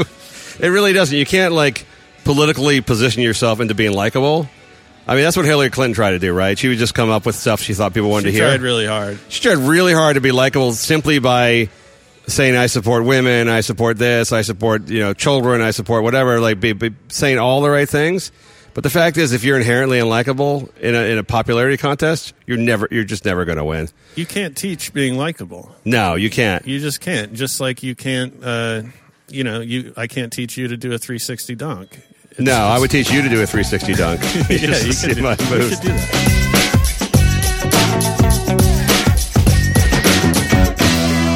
All right, Matt, I want to end the show on Patty's on a Bunch this week. The segment has me riled up more than anything every week. Has my petite underpants in a bunch. Sheryl Sandberg, you know who she is? She's the second most important person at Facebook, which means she has no authority whatsoever. I did not know that. Facebook what Zuckerberg did immediately was hire a woman to be second in command to shield him against any and all gender gap concerns and so forth, which is actually a pretty smart move. Mm-hmm. So he hired like a very strong, outspoken woman to be a second in command. I'm guessing she has 0% authority in any decision-making power, but she's like the most powerful female executive in the world now. Okay. She's the second in command of a $120 billion company, basically. And I'm sure she's worth billions herself now. So she brought up this thing. She wrote an article. She brought this thing about the Me Too. The Me Too has been around for all of 6-7 weeks now. We're already getting meta on Me Too hashtag, which is like, first there was everyone had to be part of Me. First, what is Me Too? Then everyone has to be part of Me Too. Now it's like this sort of like looking back and going, was Me Too such a good idea? And so a lot of women are realizing now that by every woman exposing every single connection they have to any potential harassment that ever occurred in their life by men, yeah, that men might respond counterintuitively by realizing that they are now being closely monitored and watched by every single woman they know in their life, even the ones they didn't suspect, and that like prisoners in with the guards, mm-hmm, are now going to start pulling back into their own world of code and guy stuff and making sure that the cameras aren't on or things aren't watching when they're doing this shit, and that this is going to hurt women because men are just not going to have any open conversations, open meetings, certainly not one-on-one. They're not going to take women out for drinks like they do guys. They're not going to take them all that stuff about golfing, all that other shit. They're just never going to be alone with a woman or interact with a woman in a professional setting where 10 years from now the woman might say, oh, by the way, he groped me. Yeah, I was thinking about this. So let's say, hypothetically, you are on a business trip with your female coworker. You guys have a couple drinks together socially. Nothing happens. And then she accuses you of sexual assault and you didn't do anything, hypothetically, because she wants your job or she wants to move up in the company or because just no one likes you or whatever the reason. Say it's a power grab, right? Can you tell that person, like, when you go into a strip club and you know what they want? Oh, yes, I do. They want your money. Your go-to analogy. If you're just hanging out with on a date with a woman, you can just tell by talking to her and her eyes if she's weird. And so I'm wondering if these guys are almost getting what they deserve by not having the radar of, you know, this person's a huge creep and opportunist. Like, you can smell it all over someone, right? When they're networking. I'm just wondering if part of the responsibility is on the guy for not realizing that this person is capable of this thing. Well, of being sinister, you mean, or being crazy? Being sinister, of conspiring against someone. As far as I remember from my time in an actual legitimate job where I traveled and everyone drank at night and stayed in, like, airport hotels, everybody just had sex with everybody, as far as I could tell. Yeah. Because everyone was, even the married people, because everyone was just away, 2,000 miles away from people, and everyone was drunk, and there was absolutely nothing else to do. So, I mean, like, you know, airport bars are still... Sounds awesome. Nah, it's awesome in that kind of sad way, where, like... It was not like... Is stuff weird in the office after that? I would imagine it would have to be. It wasn't so much it was weird in the office. Everyone felt kind of like... It was like, you know, it was like you're always drunk and then you're always doing shit with people you don't really want to do shit with. And then it's kind of... It wasn't like you, like, saw a girl and you fell in love with her and, like, started going after her, trying to get her and court her. Yeah. It was sort of like... It was more like prison sex. It was more like, you know... when you're really hard off at college and you gotta, like, find the girl. Well, I think anyone that works your same job is inherently unattractive because... Well, that too. You're with them all the time. You know what they do all day. You know what your life is, and then you realize her life is the same as yours in many ways. Yeah, that's just gross. You gotta hear them farting all day long. There's just... It's like being married. It's like you're being married to them for a long number of years, right? Yeah. It's like that's... There's too much closeness to be fond of them in any way. And by the way, they're not. If they are attractive, they're dating someone way higher than you, and they're not part of this whole sexual thing going on at the airport hotels. Yeah. So and you see them every day, and like one day a month, they just look fucking disgusting. Yes. You know, they just didn't shower. It is like you're really literally just fucking yourself. You're literally fucking the female version of yourself, a sad, pathetic 20-something with stuck out on in a crappy job, drinking to forget about where you are, and just having sex because there's nothing on TV. Yeah. That's basically what you're doing, but. It does happen all the time. But now it's like, now you can't, this was some years ago, now you can't do that anymore because now you could lose your job. The thought never crossed anyone's mind, I'd lose my job over this. Maybe you lose your wife over this, but you never lose your job. They'd never be like brought up on charges or hung out to dry or being on the Morrissey or not Morrissey test on the Last Man on Earth podcast. But you can't still fuck people that are your, what do you call it, peers? Like, I know if you're like... You'd be crazy. If you're a line cook, you can't fuck the salad lady. That's, you know, an abuse of power, but...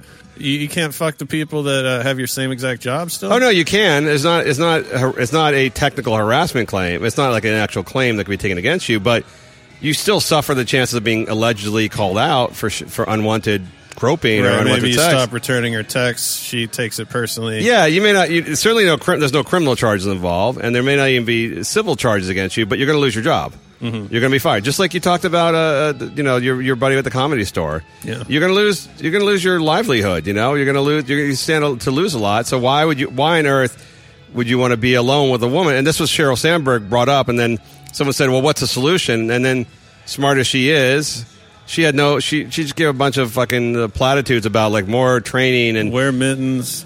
No, her stuff was all about education is the answer and all sorts of crap like that. Is education really the answer for the fact that men like to get away with shit when they're alone with women? No, that's not really. So she's saying, and you're saying, that you have nothing to gain as a guy from being alone in an office with another woman. It's all potentially a liability at this point. Yeah, or even hiring women. So you have a small company, even hiring women, because if you only hire guys, you're never going to have a sexual harassment claim against you. Right. Because, I mean, none that carry any weight. I told you this is also years ago, a business mentor of mine said, if you really want smooth sailing in your business, sad to say, but don't hire women. So, not because women aren't smart and potentially good workers, all that stuff like that, but because there's a whole level of complications that don't arise with men. So just as a practical matter, it's just harder to fire them. It's harder to discipline them. It's harder to deal with issues they could potentially raise in terms of harassment. Yeah, all this stuff. It really just as a practical matter. Even this advice would go for other women, by the way, in terms of hiring. Right. So I mean, if I was hiring an assistant, I would definitely prefer to hire a guy because you'd hire the hot chick in a second. So let's just pretend. I would want to hire the hot chick. You would hire the hot chick. Fuck her, everybody does. Everybody does. I think I would know not to do that. But maybe my dick would get the best of me. But I don't know. I just feel like I have more in common with a guy. I'm not going to be... If you're being intelligent about it, you would hire the guy. Yeah, because if a guy is working for me and I come in and I say, oh, man, I had sex with my girlfriend last night. It was pretty cool. He's not going to think twice about it. He's not going to care. If I say that to a chick, there's, that would be just kind of weird and not cool on my part. But, then you've potentially committed a violation. Unless you're, jerking off in your office, the dude is just never going to file a complaint because he's just not. Even then, he's not going to file a complaint. He's not offended. No, he's not offended. Plus, the guy is just embarrassed to file a complaint against the guy anyhow. Because when people say power struggles or power differences, guys really think of that physically. Yeah. And so if like their little tiny bosses in his office jacking off, they don't, what do they give a shit? It's not a threat to them. There's just little, and because I'm not a creep at all. I don't creep on women. Of course not, man. I can get chicks without being a weirdo.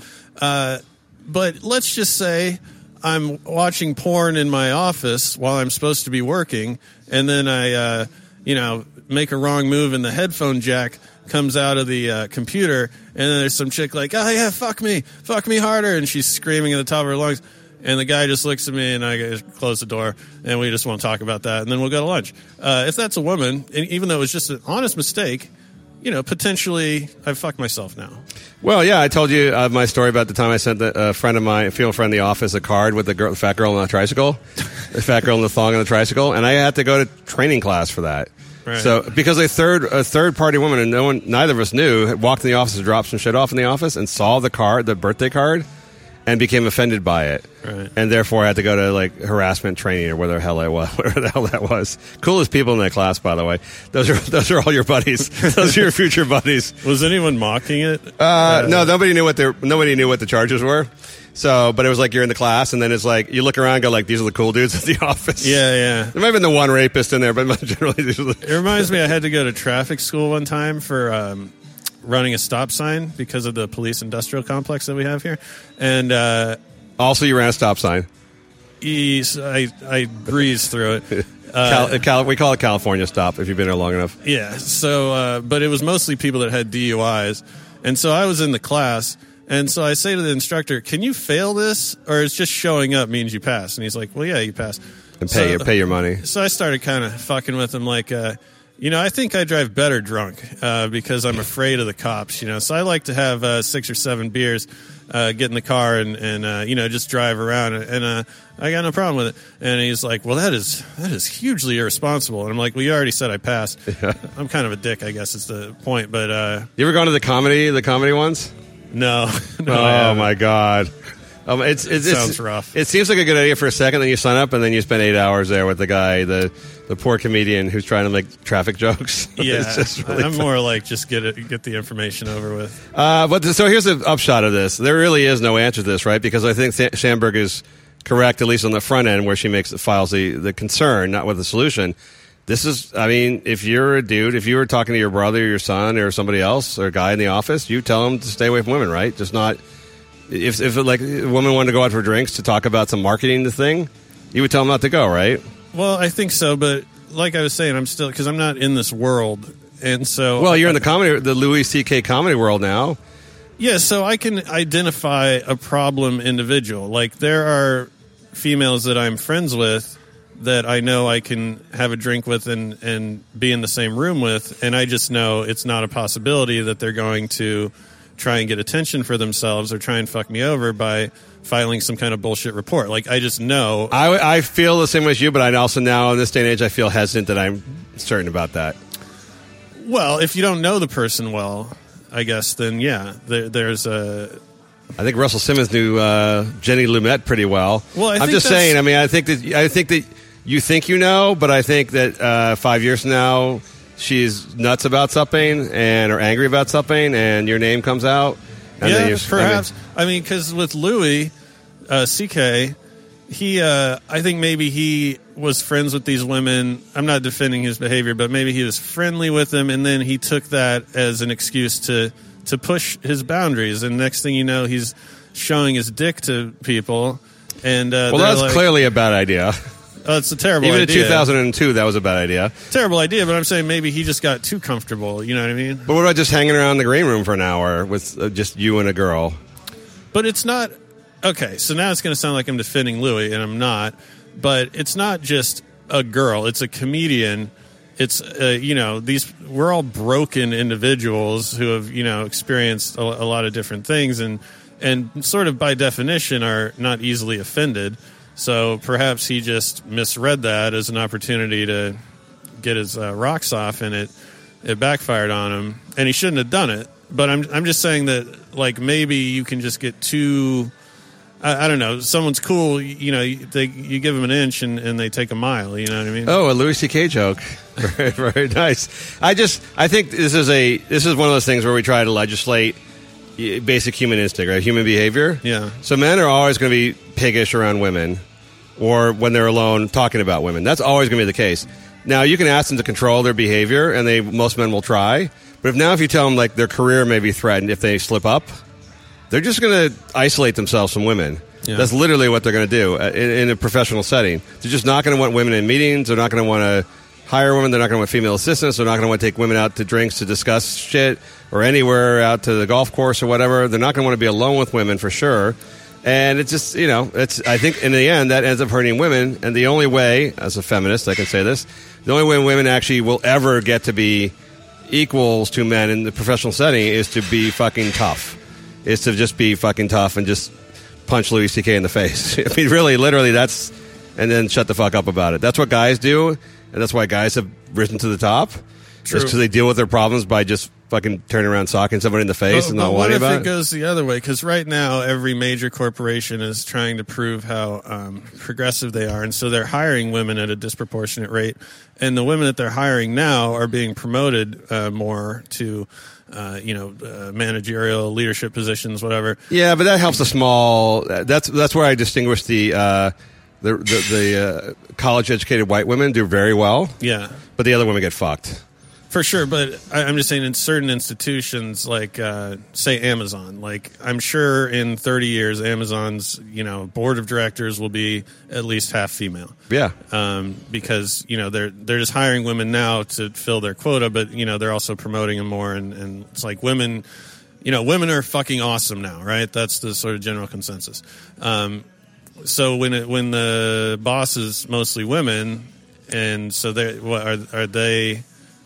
are they not going to want to take a meeting with a guy? You know what I mean? Like, how's that going? Oh, no, they will, because they're still the women. Even in your scenario, 30 years from now, the women will still be the protected class.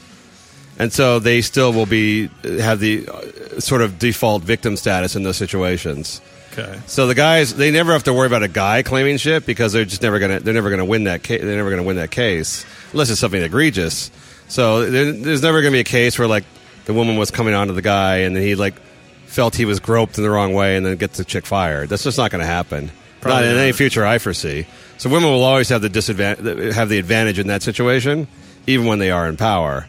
But for now, for this present, I think Sandberg and everyone else is correct, which is like, I think it hurts. Yeah, you're not your privileged white ladies who will be jumped up the ranks, but the 95% of other women who are struggling to get up, I think are going to get fucked really badly. I think so, too. And not in the way they used to be fucked by Matt Lauer until he passed out. Matt, you have something to wish to pimp and promote on the show?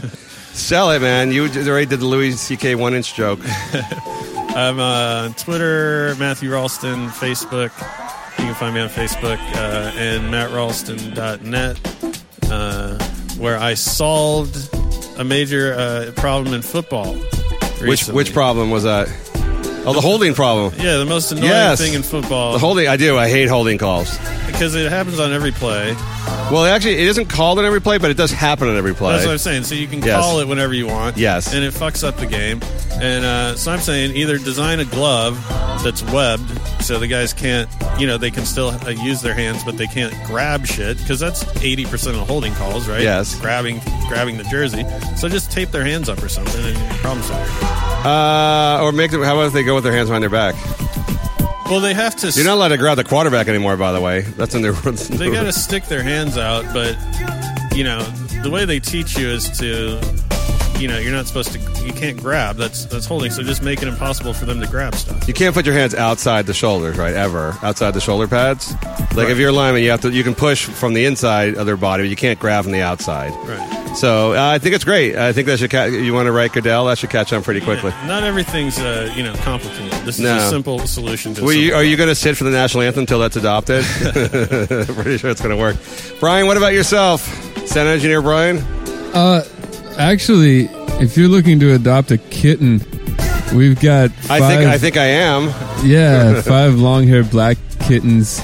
No, sorry, we adopted one of those. 4 long-haired black kittens and 1 stripy brown one. They're all adorable and fixed and vaccinated, and we need to find forever homes for them. So reach out to the podcast. How did you? How did you come to have kittens? My girlfriend's mother had some stray cats in the area, and they catch one and fine, right? Fix it before it got pregnant, but they missed that mark, so they made sure the kittens were safe, so now we're trying to find homes for them. Yeah. No, I would be down for that if I didn't literally just hate cats. If I did detest everything there was. They're an acquired taste, and so are us to them, apparently. In my next life, I'm going to be a spinster lesbian, and I'm going to have just adopt the shit out of cats. If I was an old lesbian, I would just have like 25 cats. I can see the allure of that. I want to thank Rocco's in Studio City. Thank you, Rocco's. Yes, you guys are a big audience today. Out the door, you guys. That was fantastic. Thanks for everyone waiting outside. You can catch me on the Blaze Radio at 4 a.m. on Fridays for some unknown reason. This is Lex, Last Minute Earth. Talk to you next week.